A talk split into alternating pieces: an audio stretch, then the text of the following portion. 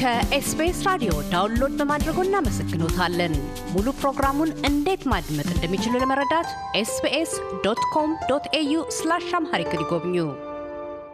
ዶክተር ሰሙ አያሌው ሞገስ የውሃ ምህንድስና አማካሪ በኮኔክቲከት ዩኒቨርሲቲ የሲቪልና አካባቢ ጥበቃ ምህንድስና የምርምር ተባባሪ ፕሮፌሰርና የዳላስ ከተማ ግድብ hydrologist ናቸው። ቀደም ሲል አገር ቤት በነበሩበትም ወቅት በታላቁ የህዳሴ ግድብ ፕሮጀክት ግንባታ በተለያዩ ሙያዊ ኮሚቴዎች ተሳትፎና አገልግሎቶችን አበርክተዋል። የቃለ ምልልሳችን መነሻ ያደረግነው የህዳሴ ግድብ ሁለተኛው ተርባይን የኃይል ምንጭ ጅማሮና የሶስተኛው ዙር ውሃ ሙሌት ፋይዳዎች ምንድናቸው በሚል ነው። ዶክተር ሰሙ እንዲህ ይመልሳሉ። አመሰግናለሁ ካሳሁን፣ አንዳንድ ሳይንሳዊ ትንታኔዎች እንድሰጥ ስለጋበዝከኝ። በዚህ አጋጣሚ አንተንና አድማጮችህን ይሄ ሶስተኛው ሙሌትና ሁለተኛው ተርባይን መንቀሳቀስ በታላቅ በገንዘብ ብቻ ሳይሆን በደም በልህ በብዙ ከኋላ ሆነው በሚሰሩ ሰዎች ትጋትና ጥንካሬ የመጣ ስለሆነ ሁላችንንም እንኳን ደስ አለን እንኳን ደስ አላችሁ ለማለት እፈልጋለሁ። እኔ ከመጀመሪያው ጀምሮ ኢትዮጵያም እያለው በግድቡ አካባቢ በቅርብ ስሳተፍ በኮሚቴም በተለያየ ደረጃ ስሳተፍ ስለነበርኩ በቅርበት ግድቡን ሂደትና እንቅስቃሴውን እከታተላለሁ። ስለዚህ ለእኔ ልጆችን እንቆጥረው። ስለዚህ በዛ መንፈስ ነው ገለጻ ምሰጥ በደስታ ምሰጠው። ከዛ በፊት እንደው ቢፈቅድልኝ ካሳሁን በዲሲ የኢትዮጵያ አምባሳደር ኢንጂነር ዶክተር ስለሺ እና በዩናይትድ ኔሽን አምባሳደር ታዬ የምስጋና ceremony ወይም የምስጋና ዝግጅት ነበራቸው። ብዙ ሰው በአካልም በዙም ተሳትፏል እና አንዳንድ የሰጡን ጥሩ ጥሩ መረጃዎች ስላሉ ትንሽ መረጃ ላካፍልና በዛው ብቀጥል መልካም። በዚህ መሰረት እንግዲህ ዶክተር ኢንጂነር ስለሺ አምባሳደር በዩናይትድ ስቴትስ የኢትዮጵያ አምባሳደር እንደገለጹልን ግንቡ ወይም ግድቡ ከዘጠና አምስት percent በላይ ተሰርቶ እዛ ደረጃ ደርሷል። ይሄ የብረታ ብረት ስራው የ hydraulics ስራው ከሰባ ሶስት percent በላይ ደርሷል። ብዙዎቹ እየተጠናቀቁ እንዳሉና በተለይ ዳርና ዳር ያለው የግድቡ አካል almost እንደተጠናቀቀ ከዛ ቀጥሎ ያለው ወደ ስድስት መቶ አስራ አንድ እንደደረሰ መሀል ላይ ያለው ስድስት መቶ ሜትር ደርሷል። ስለዚህ ብዙዎችን ማንቀሳቀስ የሚችልበት ደረጃ ደርሷል ማለት ነው እና ዘጠና አምስት percent የግንቡ ተሰርቶ ማለቁ በጣም ትልቅ ደስታን የተሰማን ትናንት ሲገ እስካሁን የተሞላ ውሃም ወደ ሀያ ሁለት ቢሊዮን cubic ከሀያ አንድ እስከ ሀያ ሁለት ቢሊዮን ደርሷል። ስለዚህ በጥድፊያ ከተሰራ ብዙ ነገሮች በፍጥነት እንደሚያልቁ ነው እንግዲህ የተነገረን። በዚህ መሰረት ያው ሁለተኛው ተርባይን በጠየቀኝ መሰረት already ሀይል ማመንጨት ጀምረዋል። ሁለቱ ተርባይኖች አሁን ባለው ሁኔታ አምስት መቶ አርባ ሜጋዋት ያመነጫሉ። የማመንጨት capacity ያቸው ሰባት መቶ ሀምሳ ሜጋዋት ነው። እንግዲህ አሁን ወደ አምስት መቶ አርባ ያመነጫል። ምን ማለት ነው? በተለያየ እንደው ቋንቋ ወይም ስሌት ለማስረዳት ወደ ማህበራዊ ወደ ህዝቡ የሚለቀቅ ቢሆን በአስቸኳይ የሚለቀቅ ቢሆን ወይም ለ lighting ለብርሃን ብቻ ቢሆን በእያንዳንዱ ቤት አምስት ሰው ስሌት ከአንድ ነጥብ ሶስት እስከ አንድ ነጥብ ስምንት ሚሊዮን ቤቶችን ማብራት የሚችል ኃይል ነው ማለት ነው። በጣም ብዙ ኃይል ነው። ትልልቅ ከተሞችን በኃይል ብቻ ማብራት የሚችል ማለት ነው። በኢንዱስትሪ አቅም እንደ አንድ የሙገርን ሲሚንቶ ፋብሪካን የቀን ፍጆታ ኤሌክትሪሲቲ ተምኜ ስሰራው በአርባ ሶስት ያክል የሙገር የሚያካክሉ ትልልቅ ኢንዱስትሪዎችን ማንቀሳቀስ የሚችል ኃይል ነው ማለት ነው። ሙገር ሶስት ሺህ ቶን በቀን ሲሚንቶ ያመርታል።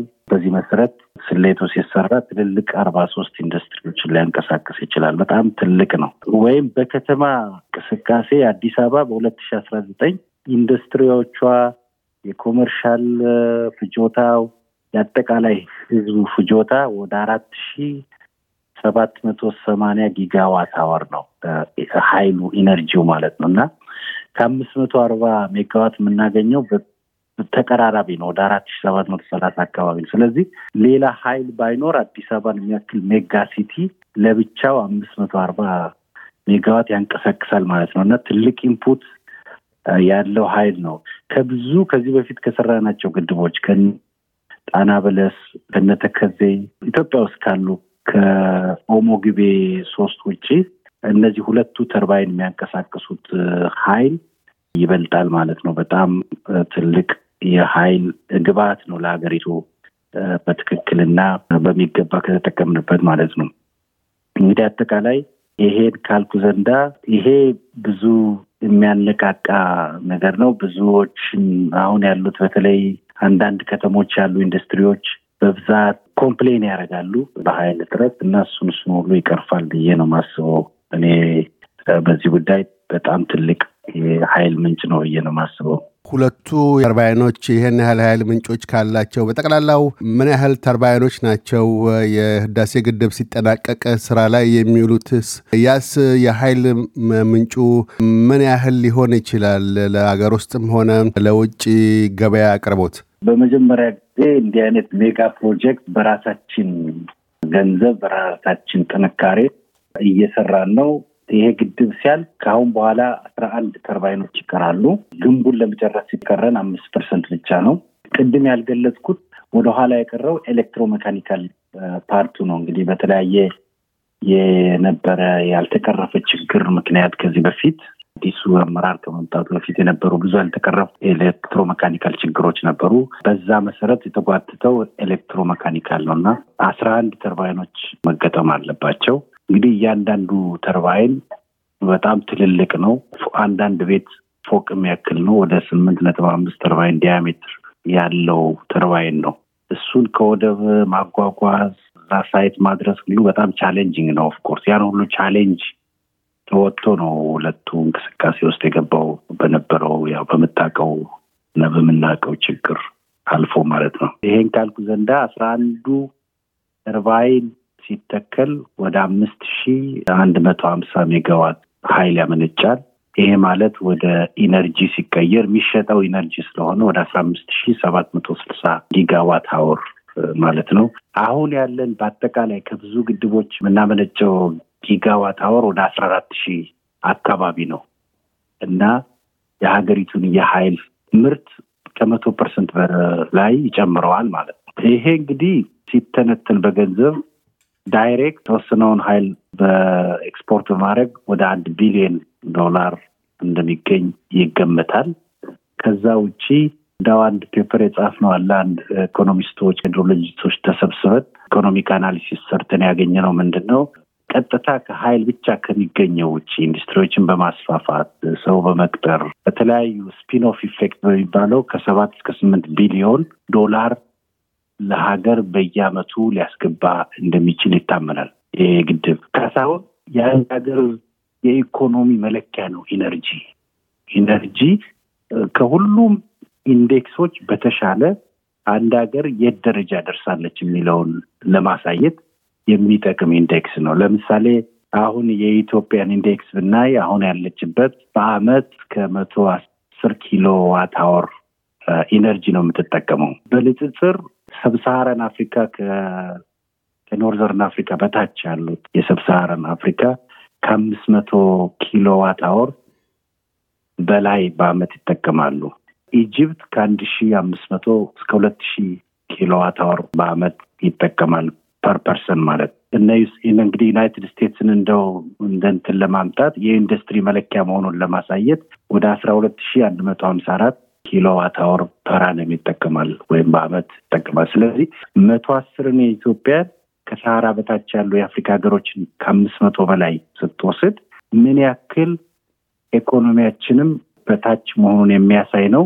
ያ ሲጨመር ከመቶ percent በላይ ያደርሰዋል ብለን እንገምታለን እና ለኢኮኖሚ ለሀገር ውስጥም ሆነ ለውጭ ሀገር ለየትኛውም አካል ቢሸጥ ይሄ energy ትልቅ የኢኮኖሚ ንቅናቄ የሚፈጥር ነው። ስለዚህ ለሀገሪቱም I think የአንድነት መሰረት የአንድነት ማነቃቂያ ግድብ ነው። monument ነው ለብዙ ጊዜ በታሪክ የሚጻፍ ግድብ ነው እና ለእኔ መቼም ደስታው ወሰን የለውም። ለሁላችን ይመስለኛል። ህዳሴ ግድብ ስራዎች በሚጠናቀቁበት ወቅት ከኃይል ምንጭ ባሻገር ለሀገር ምጣኔ ሀብት ምን የሚያክላቸው ተጨማሪ ትሩፋቶች ይኖራሉ? በሌሎች የመስኮች ዘርፍ ለምሳሌ እንደ ቱሪዝም በመሳሰሉት ወይም ሌሎች አይነት ከልማት ጋር የተያያዙ ፕሮጀክቶች ላይ ታካይ የሆኑ የሚያስገኛቸው ጠቀሜታዎች አሉ? እውነት ነው። ቅድም spin-off ካልኳቸው ፕሮጀክቶች ጋር think የኢትዮጵያ መንግስት አሁን ያለበት የእንቅስቃሴ ደረጃ ሙሉ በሙሉ ባላውቀውም እኛም ለመሳተፍ እየተንደረደርን ነው። master plan ለማዘጋጀት ብዙ መንገድ ይለዋል። ያ master plan እዛ ሀይቁ ሲሞላ ወደ ሰባ ስምንት የሚያክል ደሴቶች ይፈጠራሉ። ትልልቅ የአሳ ምርቶችን ማስገኘት ይችላል ሀይቁ። ከዛ የሚገኘው ሀብት በጣም ብዙ ነው። እነዚህ ደሴቶች የቱሪዝም ምንጭ ሊሆኑ ይችላሉ። ትልልቅ ሆቴሎች፣ የ boat እንትን እኔ ብዙ ጊዜ ወደ ግብፅ ስመላለስ ስለነበረ እዛ ውስጥ ናይል ውስጥ የሚጠቀሙበትን ከግድቡ ውጭ ለቱሪዝም፣ ለአሳ የተለያየ የሚጠቀሙበትን ሳይ ሁሌ ቀና ነበር እና አይ በአጠቃላይ ሀይቁን ብቻ ሳይሆን በሀይቁ ዙሪያ ያሉ ህዝቦችን ሁሉ ይዞ የሚነሳ ግድብ ነው የሚሆነው። አጠቃላይ ክልሎችን ያስተሳስራል። በዛ አካባቢ ትልልቅ ሆቴሎች ይፈጠራሉ፣ ትልልቅ መዝናኛዎች ይፈጠራሉ።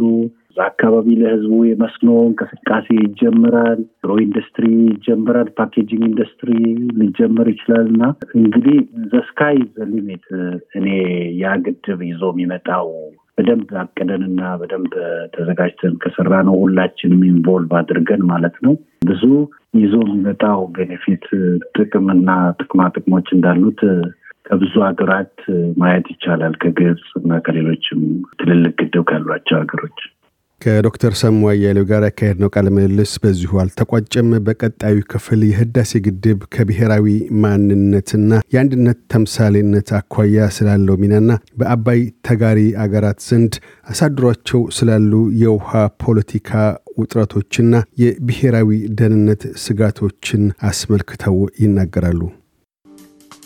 እያደመጡ የነበረው የኤስቢኤስ አማርኛ ፕሮግራምን ነበር። የፕሮግራሙን ቀጥታ ስርጭት ሰኞና አርብ ምሽቶች ያድምጡ። እንዲሁም ድረገጻችንን በመጎብኘት on demand እና በኤስቢኤስ mobile app ማድመጥ ይችላሉ። ድረገጻችንን SBS dot com dot au Amharic ን ይጎብኙ።